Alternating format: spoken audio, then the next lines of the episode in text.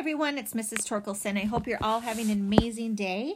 Today we're going to be taking a look at one of Jake Maddox's books, and this one is called Bad-Luck Basketball. And this is again by Jake Maddox. I hope you enjoy it. Chapter 1, Not a Chance. Brandon Whitler and the rest of the Chesterfield Clovers basketball team had less than 15 minutes before their second-to-last game started. No one on the team was expecting to win. After all, their record wasn't very impressive. Even so, Coach Hansen insisted they warm up and treat it like they were championship-bound. They practiced free throws and passing drills to loosen up. At one point, Brandon went up for a layup and wedged the basketball right between the hoop and the backboard. It stuck there nice and tight. "Nice work, Brandon," hollered Jeff Stuckey, Brandon's best friend. Yeah, Brandon muttered. He felt like an idiot as Coach Hansen pointed out to a maintenance guy what had happened. The game couldn't start with the ball stuck up there. The rest of the Clovers watched as the maintenance man set up a ladder, climbed up, and poked the ball loose with a broom handle. The ball bounced and rolled under the ladder. Brandon quickly ran forward, ducked under the ladder, and scooped up the ball. "Dude," cried Kevin Yang, one of Brandon's teammates, "you just went under a ladder. That's bad luck." "Come on," Brandon said. He bounced the ball easily back and forth between his hands and shook his head. "Who believes in that stuff? It's totally made up." "I don't know," Kevin said. "Me? You still believe in the tooth fairy too?" Brandon asked with a smirk. Kevin shook his head. "Whatever, man. Just don't blame me when you're stuck with bad luck." At the other end of the gym, the Arrow Lake Archers finished their warm-up. The Clovers stood around and watched as the maintenance guy climbed off the ladder, folded it up, and hauled it off the court. Suddenly, the referee blew his whistle to signal the start of the game. The Clovers had lost any extra warm-up time, but as it turned out, it didn't matter. The entire game went terribly. Brandon knew it, and so did the rest of the team. Everything that could possibly go wrong did. It was like the Clovers were cursed. It started when Jeff, their star center, went to center court to take the tip-off. But instead of knocking the ball into Clover territory, he fell hard on his rear end. Jeff stood up looking confused. He didn't seem to understand how he ended up on the ground. It wasn't like the Archer's center had shoved him. He just sort of fell.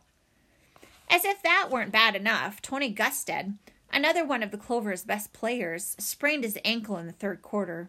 1 second, he was driving the ball toward the Archer's territory, and the next, his ankle rolled sideways, and he cried out in pain.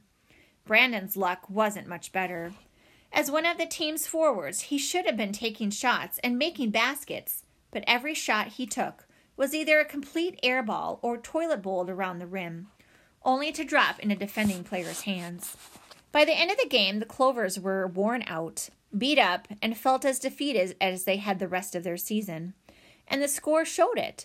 They had lost to the Archers 44-79. After slapping hands with the other players to congratulate them on their good game, the team headed to the locker room. "Quick talk before you hit the showers, guys," Coach Hansen said as he followed them in. Brandon wasn't sure if it was the constant losing seasons the Clover had endured over the past few years or the most recent defeat, but the coach looked exhausted. It was never easy for small schools to compete against some of the bigger ones, but the Clovers were struggling more than usual. Once everyone had taken a seat on the locker room bench, Coach Hansen took off his baseball cap and ran his hands through his hair. "I'm really not sure what to say about that game, guys," he said. "What happened out there? It's like we're having the worst kind of luck all of a sudden." At a mention of the word luck, Brandon felt his ears get hot. Across the locker room, Kevin stared at him, shaking his head. As if it weren't enough, he pointed at Brandon. "Seriously?" Brandon thought. "Again with the whole ladder thing." At least Kevin hadn't told the coach about bad luck theory, but that didn't stay true for long. "Maybe it was because Brandon walked under that ladder before the game," Kevin said. "Thanks for nothing, Kevin," Brandon thought. "That's ridiculous," he said. "No one believes all that stuff, do they?" Coach Hansen shook his head. "Of course not, guys. But I'm still struggling with this loss. It's like you guys don't want to make it to the playoffs." "Well, it's not like we really have a chance after the way we played out there tonight," Tony muttered. "That isn't entirely true," Coach said. If we manage to win next week's game, the final seed in the playoffs is ours. It's that simple. But based on how we played tonight, we're going to need lots of practice if we're going to make it. The entire Clover team muttered in excitement. It seemed impossible that they'd ever see the playoffs, especially since they'd had a lousy season, but they had to try. As everyone got ready to hit the showers, Kevin walked over to Brandon and folded his arms across his chest. "Your bad luck better wear off before then, Brandon," Kevin whispered. "We can't lose our chance at the playoffs because of you." Fantastic, Brandon thought. If we lose, Kevin will tell everyone it's my fault. Chapter 2. Dumb Luck. On the bus ride back to Chesterfield Junior High, Brandon sat in the seat behind Jeff. Even though the Clovers had gotten their butts kicked by Arrow Lake, most of the team seemed to be in a good mood. The thought of having a shot at the playoffs seemed to cheer everyone up. The only person not smiling was Brandon. "Come on, man," Jeff said, noticing Brandon's sullen expression. "Don't let that bad luck stuff get you down." "I didn't at first," Brandon said, "but the more I think about it, the more I wonder if I did bring bad luck to the team." "That's garbage," Jeff said with a shrug. "Did you forget we're the Clovers? That's good luck. It cancels the latter thing out." "Four-leaf clovers are good luck. Our logo only has 3 leaves," Brandon pointed out. "Ah, who cares?" Jeff replied with a shrug. He nodded towards Kevin. "I wouldn't worry too much about what Kevin thinks.